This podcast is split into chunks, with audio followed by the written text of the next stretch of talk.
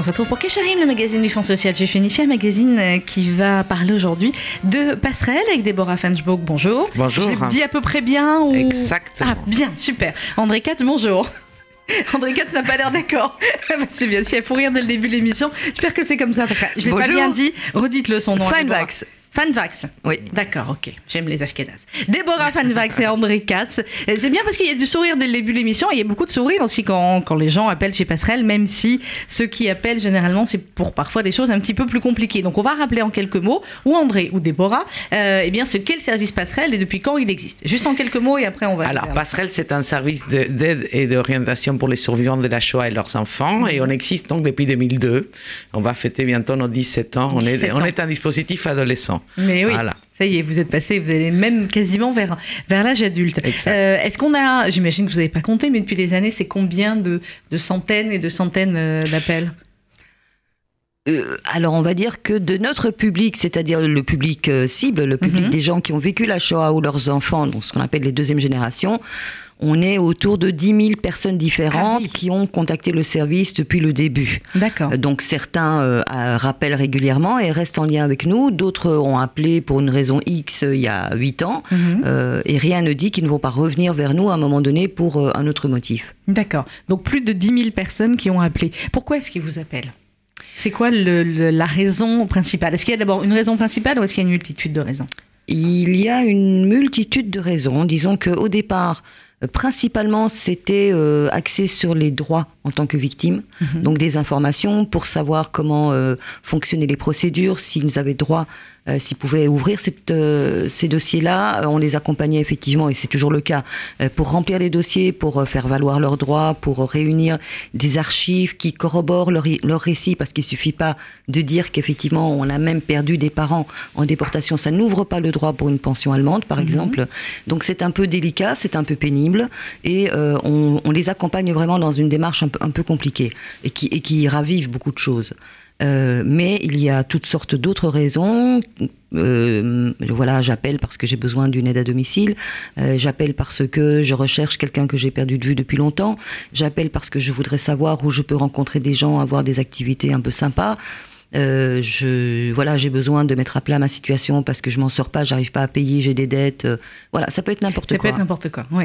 Alors, vous, Déborah, vous faites partie des gens qui, euh, qui recevaient ces appels?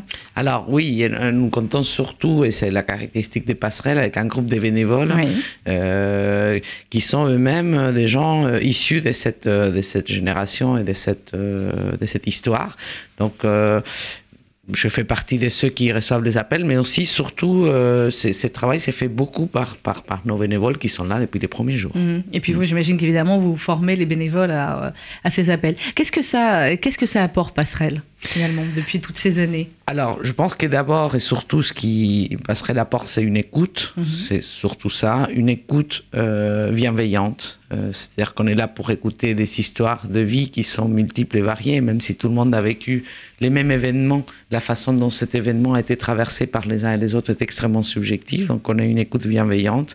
On est aussi un, un endroit d'aide et d'orientation. C'est-à-dire mhm. que les gens appellent avec une question et je pense que si on s'est appelé passerelle, c'est parce que notre euh, euh, mission, notre objectif, c'est quand même de faire arriver quelqu'un euh, qui arrive chez nous avec une question, s'assurer du fait qu'ils sont arrivés au bon port, parce que il n'est pas toujours aisé pour les gens de se repérer dans la multitude de, de dispositifs et d'aides que la communauté offre. Et donc, on est là pour soutenir ces orientations, pour s'assurer que chaque personne peut avoir la réponse à la, question qu'il pose lorsqu'il nous appelle. Mhm. Alors, et vous, qu'est-ce que ça vous apporte, André?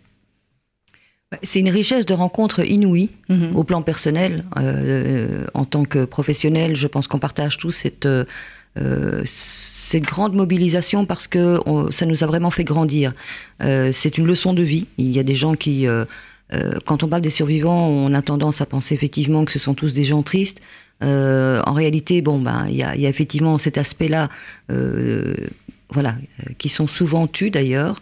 c'est une richesse de personnalités qui ont beaucoup apporté euh, non seulement à la communauté, mais à la France pour Bien sûr. beaucoup, ou leurs enfants qui sont devenus des gens euh, voilà, qui ont beaucoup contribué.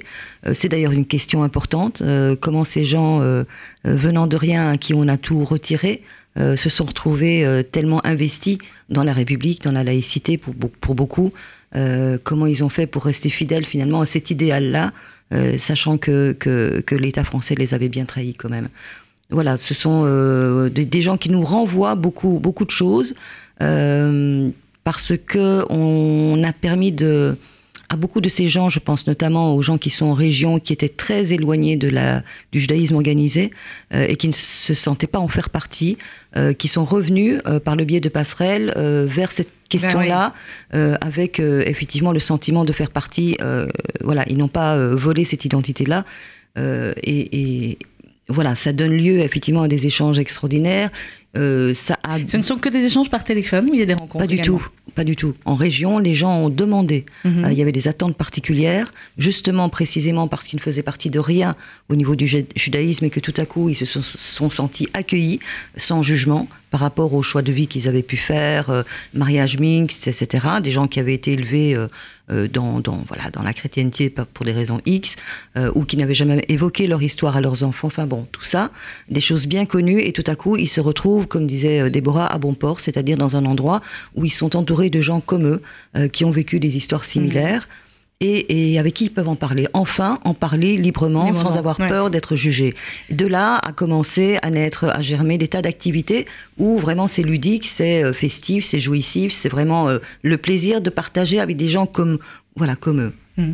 Euh, Est-ce qu'il y a aussi la troisième génération qui appelle, Déborah, les petits-enfants? Si, si, on en a quelques-uns. La plupart aujourd'hui, c'est quand même la deuxième génération. C'est Des des, enfants. des- des enfants qui appellent pour leurs parents, soit parce qu'ils ils sont leurs aidants principaux et qu'ils ont aussi besoin d'écoute parce que c'est pas toujours facile. Le rapport évident. entre les Mm. survivants et leurs enfants euh, n'est pas toujours, toujours facile. Et on constitue quand même un- une plateforme d'écoute pour, euh, pour la deuxième génération. On a eu quelques troisième générations. Il y en a quand même ce plaisir de voir comment les grands-parents arrivent parfois à communiquer mieux avec euh, leurs petits-enfants qu'ils Oui. l'ont fait avec leurs enfants. C'est souvent le cas. On va rappeler, euh, avant de se quitter, le numéro de téléphone de Passerelle pour tous ceux qui nous écoutent, qui ne l'auraient pas. Et, et, n'hésitez pas à le transmettre autour de vous aux personnes qui pourraient être concernées.